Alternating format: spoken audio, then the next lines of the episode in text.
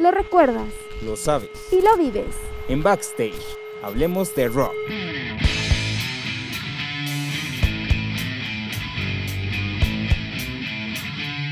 Con Fabián Pérez. Y Eddie Espino.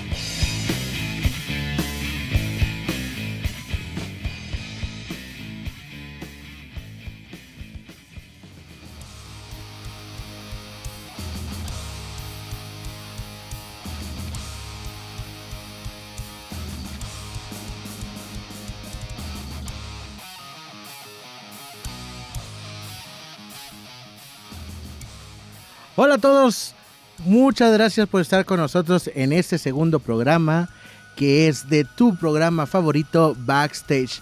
Eddie, muy buenas noches, días, buenas tardes de donde estén escuchando. ¿Cómo estás el día de hoy? ¿Qué tal? Muy bien, Fabián. Pues muy contento de estar aquí de nuevo en el backstage. Hablemos de rock. Creo que va a ser un programa bastante interesante porque ya, ya vamos agarrando camino. Esto ya vamos agarrando vuelo.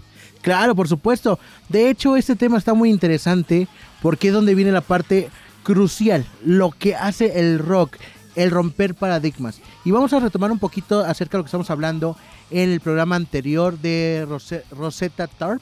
Rosetta Tarp, la madre del, la madre rock del rock que nadie conocía. obviamente, si quieren conocer más acerca de esta artista, métanse a YouTube, busquen Rosetta Tarp y van a encontrar el primer video, el segundo video enlistado y escúchenlo, véanlo, realmente está muy interesante. Una de las cosas y lo que estamos platicando es una afroamericana, la combinación del rock que es el jazz, el blues y el folk y que una afroamericana tocara la guitarra como una diosa. Exactamente, ¿no? Y además decíamos en el programa anterior, realmente una verdadera rockstar. Sí, y de hecho lo que yo decía en el programa anterior o sea, desde que se paraban en el escenario, el control del escenario de la gente y pues el yapazón en la guitarra, ¿no? En las cuerdas. O sea, desde que tocaba el primer, la primera eh, nota musical en la guitarra, todo el mundo atentos a, a, lo que estaba tocando. Exactamente, y algo bien interesante, porque normalmente la guitarra eléctrica pues se toca con, plumilla, ¿no? Pues, no es más que artefacto de, plástico, de nylon, de madera, etcétera, que es con el que le da realmente el golpe a las cuerdas en, este tipo de, música, ¿no? Y vemos que Rosetta Tarp lo hace únicamente con los dedos, sin ningún problema, y de verdad que eh, de una manera que muchos quisiéramos tocar así.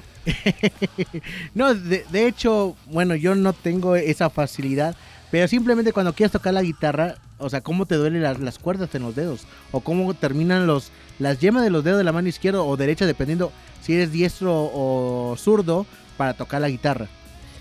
Bueno, eso ya, son, ya son cosas a las que te vas acostumbrando, ¿no? Pero sí, cuando empiezas a tocar la guitarra, esto es algo de lo que ocurre. De hecho, cuando empiezas a tocar cualquier instrumento musical, pues es muy común incluso las lesiones, ¿no? Cuando alguien toca la batería, pues eh, a veces no atinas al tambor o al platillo y terminas golpeándote la mano. si no tienes una buena técnica, te puedes lesionar las piernas, las muñecas, los dedos, etcétera. Sí, claro. Pero vamos a regresando. El tema principal es el rock rompiendo paradigmas. Y vamos a, ponerlo. ¿Dónde nace el rock mexicano? Porque hablamos en, el, capítulo anterior, pues, ¿dónde nace el rock en general? De cómo viene trascendiendo el cambio de generaciones. Llegamos a la parte crucial, los 60 Empiezan las nuevas bandas. Se crea el rock como género. Después viene la famosa guerra de Vietnam. Ese famosísimo concierto, vamos a empezar desde, desde ese punto el famosísimo concierto de Woodstock, 1969, Estados Unidos. La historia cuenta que este concierto eh, se iba a hacer en la ciudad de Woodstock, en New York, pero era, bueno, la ciudad natal de Bob Dylan.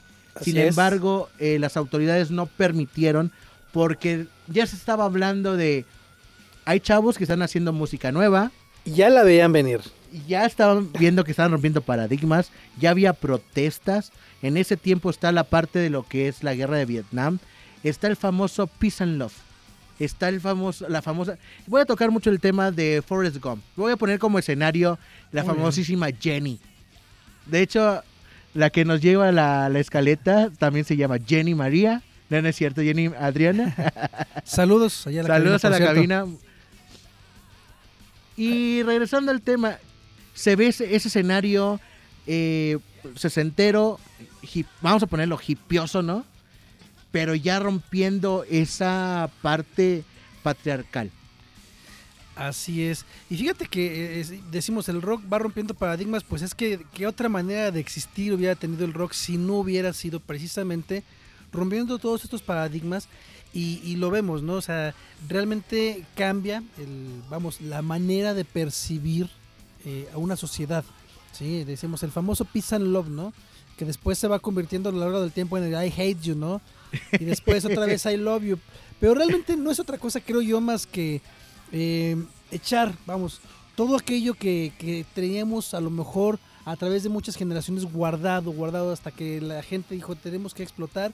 Bueno, pues ahí es donde se da esta oportunidad. Bien decíamos, los organizadores sabían que algo venía muy fuerte con Woodstock y por algo las autoridades no permitieron que se llevara a cabo en el lugar donde estaba planeado porque ya sabían que venía. Sí, y de hecho, eh, curioso porque lo hicieron a, a varios kilómetros fuera de, de Woodstock, que no me acuerdo cómo se llama la ciudad, eh, algo con Bali, no sé por qué termina todo algo con Bali, pero eh, no dimensionaron, o sea, fue jueves, viernes, era jueves, viernes, sábado y domingo, que se supone que el, el último concierto lo iba a cerrar Jimi Hendrix.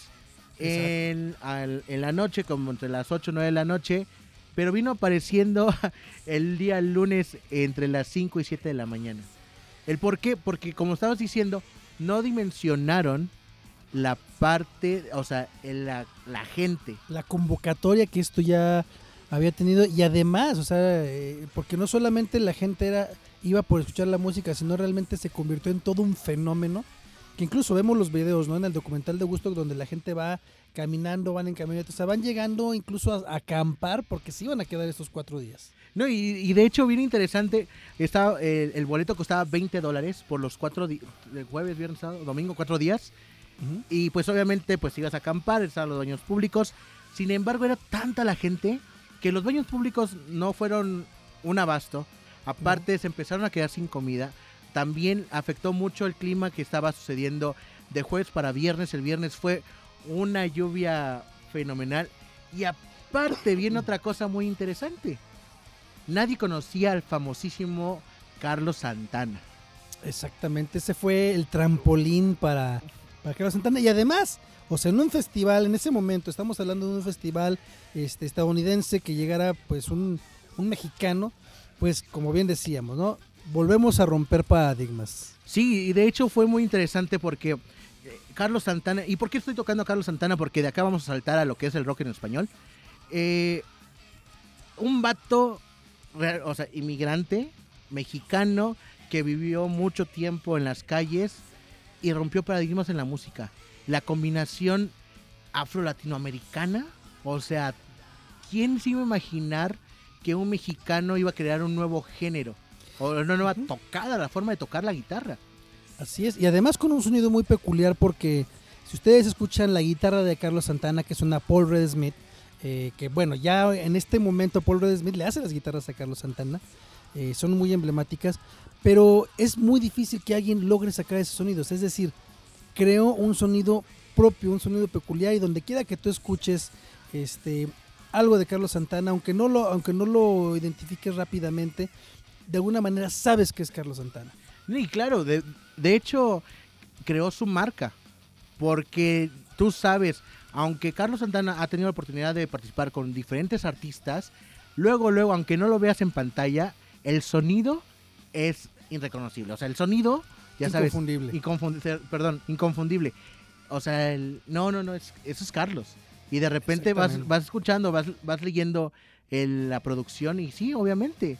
Y fíjate, ¿qué hubiera pasado si Carlos Santana no hubiera tocado ahí? Porque esto fue el trampolín y Carlos Santana actualmente es una leyenda dentro de la, de la música, ¿no? O sea, ¿qué hubiera pasado si él no hubiera tocado? ¿Hubiera llegado a los niveles donde está actualmente? ¿Hubiera llegado a ese, a ese grado?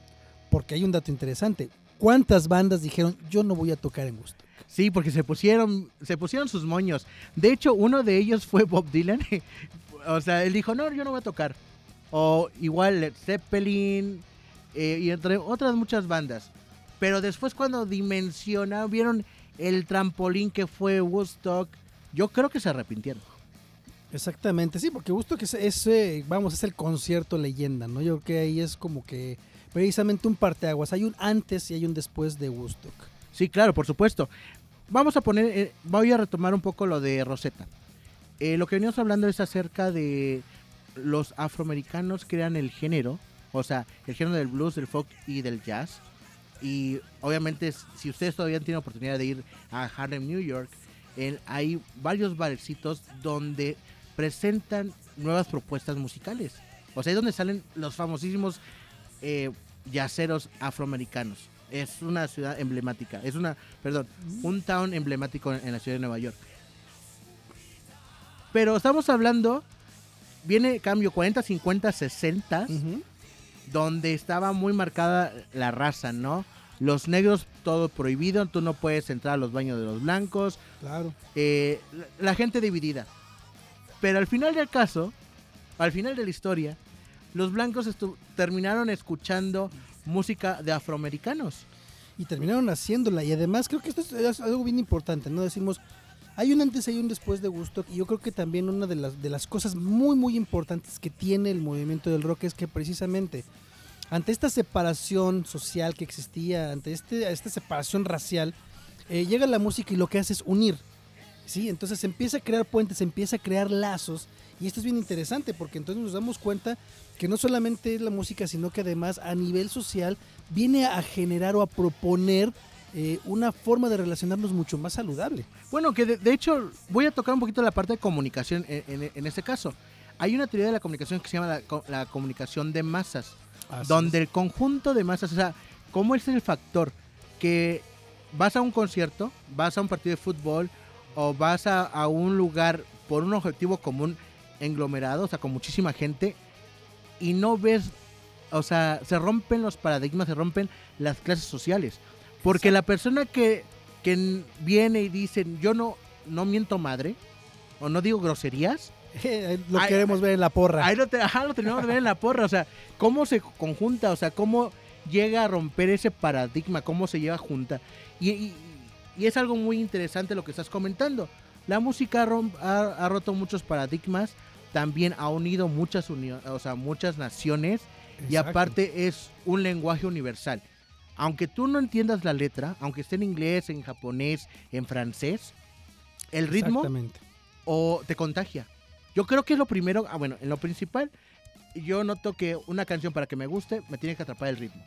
Así es, de hecho, yo recuerdo en alguna ocasión que platicábamos, ¿no? Decías, es que sí, tú puedes tener todos los discos que quieras, eh, puedes tener incluso en todas las aplicaciones, toda la música que quieras, pero la música viva tiene una magia muy, muy distinta, ¿no?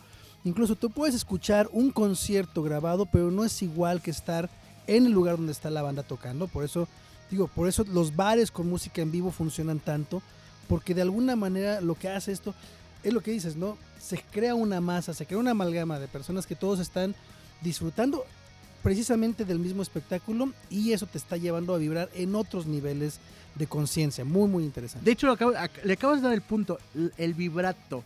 O sea, la música va por ondas Así y es, o sea, el beat. Cómo te toca tu corazón, cómo te toca a lo que estás tú diciendo, ¿no? Entonces, en esta parte venimos hablando del paradigma. ¿Qué es lo que sucede? O sea, antes y después de Woodstock. Después de Woodstock, pues yo no sé cómo, cómo tomaron las personas americanas ese concierto, porque se juntaron razas. Sí. Y era muy, era muy visto porque tenemos, o sea, Estados Unidos está dividido por la parte este y la parte oeste de Estados Unidos, ¿no?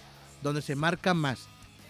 El oeste, o sea, lo que es California Sí. es un poquito más open mind que la parte este. O sea, lo que nos han venido en la televisión a nosotros es la parte de California, donde todo es white life, open life, la la la la la la. Exactamente. Aquí no pasa este- nada. Y en el este, o en el oeste, donde toda la parte de desde Florida hasta Nueva York, no lo vas a creer, pero es una parte muy conservadora. Imagínate, ser conservadora, una, una magnitud de un concierto de miles de personas, que de hecho los, los eh, organizadores al final del concierto dijeron, esto no fue un negocio, porque invirtieron 3 millones y medio de dólares y solamente recaudaron mil se- eh, 1.750.000 dólares. ¿Por qué? Porque tanto la magnitud que ya no se pudieron vender más boletos, empezaron a entrar gratis. Pero Sí. cambiando, viendo, yendo por esta, esta parte, eh, ya es que luego me, me gusta decir algunas cosas de más. ¿Cómo es la, la música, las letras? O sea, la vestimenta, la forma de decir el ritmo. Porque viene un cambio entre blues y luego entra un rock bien pesado. Y cómo esa música emigró a Latinoamérica. Y vamos a poner México. Sí, es bien interesante porque precisamente se convierte en un fenómeno mundial el rock desde prácticamente desde sus, inicios. A pesar de que no tenía en ese momento ni la tecnología ni los medios que existen ahorita para que la música se convierta en un fenómeno mundial, se logró. O sea, trascendió fronteras y entonces, ¿qué ocurre? Que en otros países, vamos a hablar propiamente del, del rock, por ejemplo en México, se trata de replicar. Dicen, oye, esta música me gusta, o sea, yo quiero hacerlo también. ¿Sí? Pero en un, principio pasa un fenómeno bien, bien interesante. Era impensable escuchar rock en otro idioma que no fuera el inglés. Claro, por supuesto. Y lo que estaban platicando hace rato de, de un caso curioso. Cuando, cuando Jenny, o sea, Jenny de los eléctricos, Kenny. Kenny, perdón, Jenny. Es que Jenny me, me confunde. Está hablando ya en cabina, por eso me confunde. Siempre me confundes, Jenny. Kenny los eléctricos. Pasa algo muy interesante. Nadie sabe que ella fue a estudiar solfeo a Estados Unidos.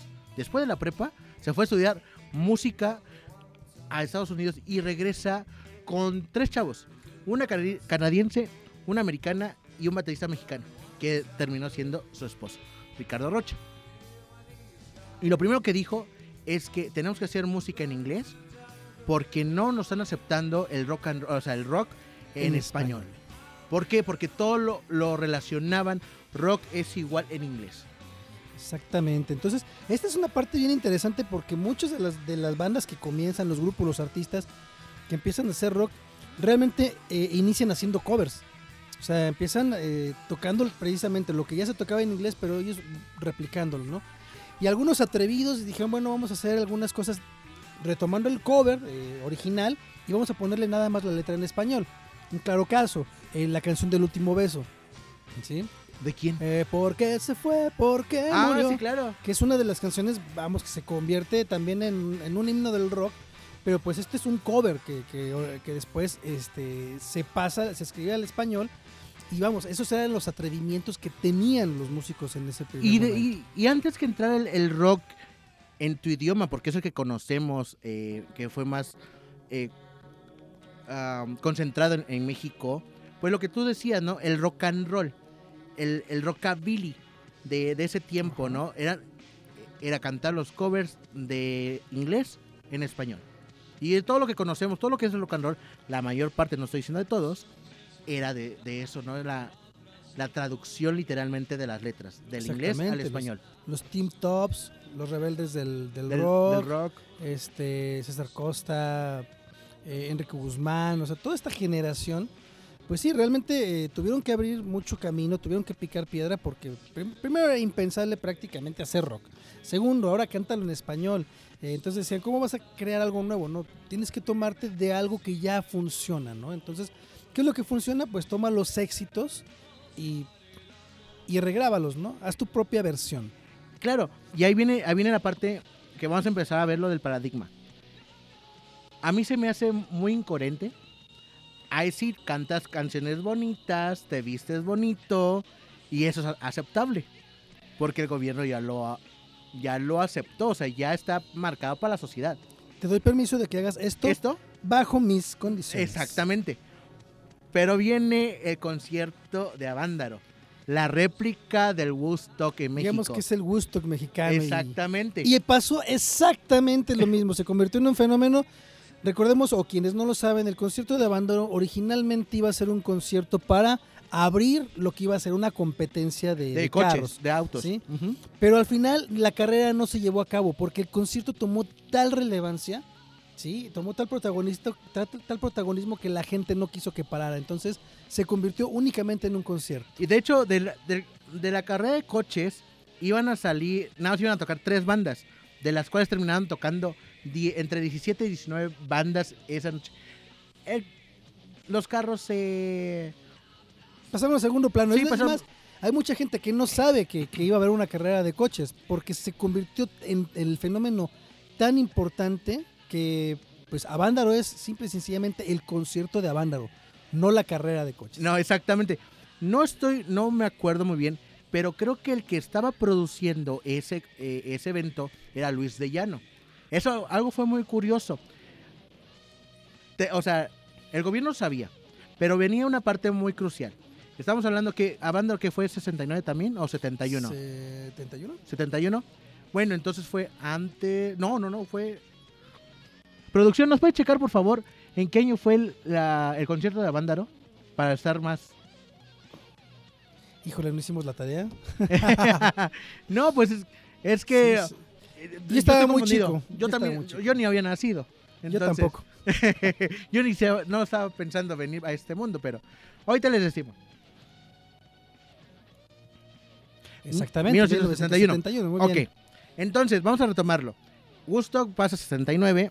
En México pasan las Olimpiadas del 68. Estamos hablando después del- de la parte de Tlatelolco. Después del 2 de octubre. Del 2 de octubre del, del Trágico. 68, el trágico 2 de octubre. Ese cambio de paradigma, como dijeron, ¿no? O sea, el titular que salió en las noticias, rock and roll, no diga sexo, rock and roll, droga Degenere, drogas. y- y ¿Lo podemos decir? Y pelos. y pelos. Y sangre. Ahí está. Así venían los titulares de los periódicos. Pero precisamente lo que estaba buscando la prensa en ese momento era desvirtuar lo que había pasado en el concierto. Entonces, ¿qué pasa? Que así como nos llegan a nosotros las fake news actualmente por medio de las redes, y hay mucha gente que se traga esas fake news, pues lo mismo ocurrió acá, ¿no? Se hablaba de que el concierto había sido este, varios días de, de, de degenere, de drogadicción, etcétera. Cuando la realidad lo que pasó ahí fue algo completamente distinto. Fue realmente una comunión con el rock. Obviamente sí hubo alcohol, sí hubo muchas cosas, pero no fue ni el degenere ni la violencia que los medios quisieron vender después. No, y de hecho hay una frase, hay un discurso de Gustavo Díaz Ordaz donde dice, yo voy a defender a mi pueblo, yo voy a, a defender que no se rompa los ideales de este pueblo mexicano, pero realmente no era eso, simplemente es porque no le gustaba, ah, y, a- y yo creo que en ese tiempo era así, hablabas mal del gobierno que estaba dentro, o entrante o saliente, Y desaparecías. Exacto. Y vamos a ponerlo, vamos a, a decirlo, vamos a cambiar tantito. Lo que pasó con Pedro Infante. Exactamente. O sea, dicen, por ahí la leyenda, dicen, no me crean, no me crean, que se supone que Pedro Infante lo mandaron a matar, lo, le dijeron, y pues obviamente vivió por muchos años. No lo dejaron morir porque era el ídolo del pueblo, entonces dijeron tú te vas a hacer pasar por muerto, pero ya no vas a poder regresar a tu vida. Exactamente. Y por ejemplo, vamos a rezar al 68. ¿Qué es lo que sucede ese 2 de octubre? O sea, ¿qué reprimieron? ¿Reprimieron las protestas o reprimieron porque no estaban siguiendo los ideales del gobierno? Creo que fue una manera en la que el gobierno pudo imponerse para poner un ejemplo de decir, a ver, más vale una vez colorado que sin descolorido. Si tú te atreves por cualquier razón a cuestionar al gobierno, fíjate lo que te va a pasar. ¿Sí? Y, y esto, bueno, o sea, quedó tan marcado que incluso a la fecha, seguimos diciendo, el 2 de octubre no se olvida y sigue habiendo marchas, sigue habiendo todo esto, porque precisamente fue una de las maneras más violentas de represión que tuvo el gobierno. Y entonces, ¿qué pasa? Precisamente eh, a través del, del movimiento del rock se puede empezar a abrir un poquito esta brecha y nos damos cuenta que ahorita, bueno, estamos en la gloria de la libertad de expresión. Creo que incluso llegamos a caer en el libertinaje. Claro, por supuesto. Y aparte, acá viene también la otra parte, la- el, el siguiente suceso. Muchos músicos, muchos nuevos rock and rolleros, empiezan a hablar acerca de, la, de lo que está sucediendo en la sociedad. Muchas de las letras, lo que empezó a ser el rock mexicano, o, del- o el rock underground en México, pues fue de esas, de esas canciones en contra, en protesta del gobierno, en contra de lo que no te gustaba, en contra de todo lo que realmente era eh, pues algo muy salvaje, yo creo. Claro, porque eh, recordemos, en un principio tenían que, que poner las canciones en español de lo que decían. Y eran unas canciones bastante, bastante fresas. Pero después hacen este cambio y cuando pueden escribir, cuando podemos empezar a hacer música en español con tus letras, se vuelven contestatarias. Y entonces esto hace precisamente que se prohíba prácticamente el rock en cualquier lugar. Es decir, el gobierno no te podía ir a matar por tener una banda de rock, pero lo que sí podía hacer era que no salieras en ningún tipo de, de medio, en ningún tipo de prensa, eh, que no tuvieras eh, lugares públicos o lugares, este, antros o bares donde pudieras tocar. Y es ahí donde salen los hoyos funk, ¿no? Que eran, ibas a- en tu casa, tenías a la banda, invitabas a todos tus cuates y ahí se empezaba a generar de una manera clandestina este movimiento dentro del, del corazón de la Ciudad de México. Y, no, y vamos a.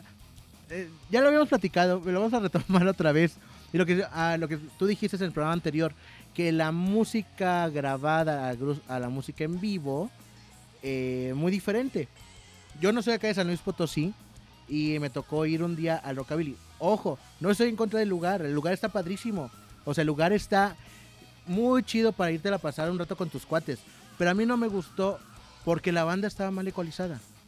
Y eso me lastimó mucho los oídos. Pero, yendo a la, a la Santa, no, o sea, lugar impresionante para escuchar música. Que tú decías que se llamaba que la galería, ¿no? No, la galería era otro lugar que estaba acá en Amado Nervo, que también ese fue uno de los primeros hoyos porque realmente era un hoyo, era un lugar muy pequeño, pero además era muy exclusivo porque siempre se llenaba, casi todo era por reservación. Eh, era, era uno de los pocos lugares en ese tiempo que tenía cover y además las bebidas carísimas porque tú tenías reservación y todo era con botella, con servicio. Y aún así el lugar siempre estaba lleno y podía desfilar muchísimas de las, de las bandas más importantes de aquí de San Luis. Claro, por supuesto. Pues tenemos al famosísimo Sax, al difunto Sax. Es uno de los es. tantos eh, músicos buenos de acá de San Luis Potosí. Eulauli Cervantes, O tú, Eddie. Fíjate que aquí de San Luis hay mucho talento que de pronto no nos damos cuenta. Sax tuvo, eh, vamos, eh, picó mucha piedra porque realmente él es muy chico, ya estaba metido en esto. Eh, y, y no solamente logró la fama con, con Maldita Vecindad, sino que él también hizo muchas colaboraciones con diferentes grupos, trabajó por su cuenta, de hecho él estaba trabajando en una, en una producción ya, digamos como solista, pero con muchos músicos invitados, que por ahí, bueno, yo creo que después vamos a poder poner algo de música de ellos, ya que la familia de Sax pues está, siguió por ahí posteando algunos de los videos, eh, se le está, bueno, pues se le está extrañando y lo vemos, ¿no? Eh, de alguna manera dejó huella, pero pues esto no fue cuestión ni de la suerte ni de la casualidad, sino realmente detrás de, cada éxito que vemos, de cada grupo, de cada artista, hay un trabajo impresionante que luego ya vamos a invitar a algunos, algunos artistas para que nos platiquen todas las peripecias que tienen que pasar para poder llegar únicamente a ser escuchados. Sí, claro. Y regresando también al, al tema de, de Kenny y los eléctricos cuando empezaron a hablar a hablar acerca del de los del proyecto, pues sí empezaron a producir, o sea, Ricardo Rocha empezó a producir a muchas bandas mexicanas, a muchas bandas que estaban en, el- en su momento, en su en su auge, y es el famosísimo rock en tu idioma. Pero curioso, tuvimos que haber escuchado rock argentino y rock eh, español de España para que pudiéramos tener esa percusión de música de rock en tu idioma en México. Así es, yo creo que eh, se, van, se van juntando las piezas del rompecabezas, se vuelve así como que un efecto dominó. Y bueno, pues vamos a ir desenredando esto, vamos a ir encontrando todos estos caminos, estas vertientes ya en próximos programas, porque además se nos está acabando el tiempo, lo cual es una lástima porque la verdad es que la charla está muy amena, pero Nos tenemos que ir. Pues muchísimas gracias. Este fue el programa número 2 de Backstage. No se olviden de irnos buscando en las redes sociales. Poco a poco van a, infor- van a ir teniendo información de nosotros, de nuestras cuentas en redes sociales, donde nos pueden contactar. Igual, si ustedes tienen ganas de un día venirse a echar un palomazo o hablar acerca de un tema en específico, nos pueden escribir, nos pueden contactar y nos podemos poner de acuerdo para invitarlos acá a... Bueno, antes de despedirnos, quiero agradecer también a la Universidad Cuauhtémoc por las instalaciones. De hecho, este programa lo estamos produciendo dentro de la Universidad Cuauhtémoc con alumnos de la carrera y también invitados especiales externos. así es. Y por cierto, ya hablando de la Universidad de Cuauhtémoc, descarguen la aplicación de Guerreros al Aire, des- descarguenla para su teléfono y ahí van a poder estar escuchando este programa, van a escuchar los podcasts, además de las redes sociales. Y vamos a saludar también, no hemos, eh, no hemos tenido la, la oportunidad de, de invitar, de saludar a, nuestro produ- a nuestra producción y también de agradecerles a nuestros operadores que están atrás de cabina. Tenemos a Jennifer ahí llevándonos el tiempo, la, la manda más de acá del programa que nos está diciendo, ya córtenle, nos corta la inspiración. En el sonido tenemos a Uciel Rojas. En la parte de producción tenemos a Carlos Velázquez, a Irwin y tenemos en la parte de video a nuestro amiguísimo el Chiquis Willis, Uriel Pérez Rojas. Y pero bueno, en- no para hacerle más preámbulo, muchísimas gracias por escuchar este programa número 2 de Backstage y no se olviden de que vamos a seguir posteando más videos como este y nos vemos en la próxima. Estén pendientes.